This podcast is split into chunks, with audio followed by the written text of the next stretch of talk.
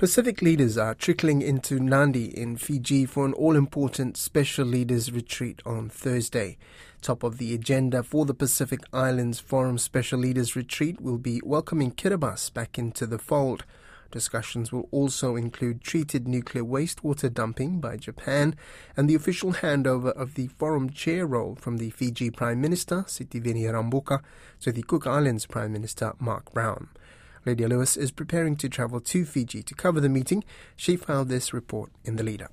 This special Pacific Islands Forum Leaders Retreat is all about regional unity.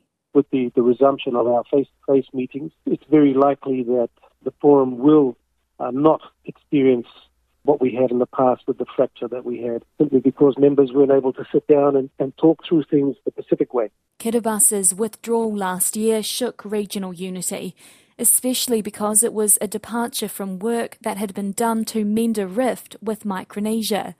A lot of work has been done since to convince Kiribati to rejoin the forum. It is expected that will officially be confirmed at this meeting, and work will begin on delivering on promises made to Micronesia in the Suva Agreement.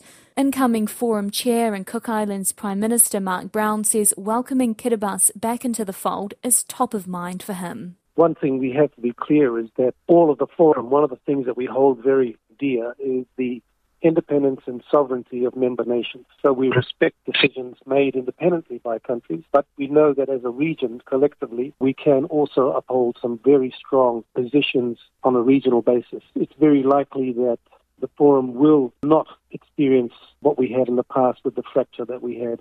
Tonga's Prime Minister Huakava Meiliku Siaosi Sovaleni expects the issues that have affected Forum unity to be settled in Nadi. But now Kiribati is back in, so the Forum is back together. We went through you know, huge challenges, but all credit to the Forum, the leaders. We managed to uh, get the Forum back together, so that says a lot about you know the, the, our willingness to actually you know stay united.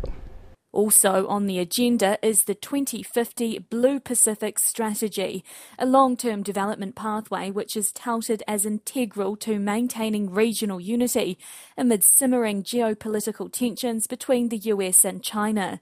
Henry Puna says the strategy signed by the leaders is very much based on the Forum family moving forward as one. The US has formally recognised it, and Mr. Puna says it's his job to engage China. At the operational level, our future looks secure. Yes, we are the subject of geopolitical interests from around the world, particularly when the Solomon Islands signed their security deal with China. But I can assure you that all is well now with the Forum family. Later this year, the Pacific leaders will be hosted in Rarotonga by Cook Islands for the official Pacific Leaders Summit. Micronesian presidents have also signalled a potential visit to the Pacific by the US President Joe Biden. It's unclear, though, if this will be part of the Rarotonga meeting.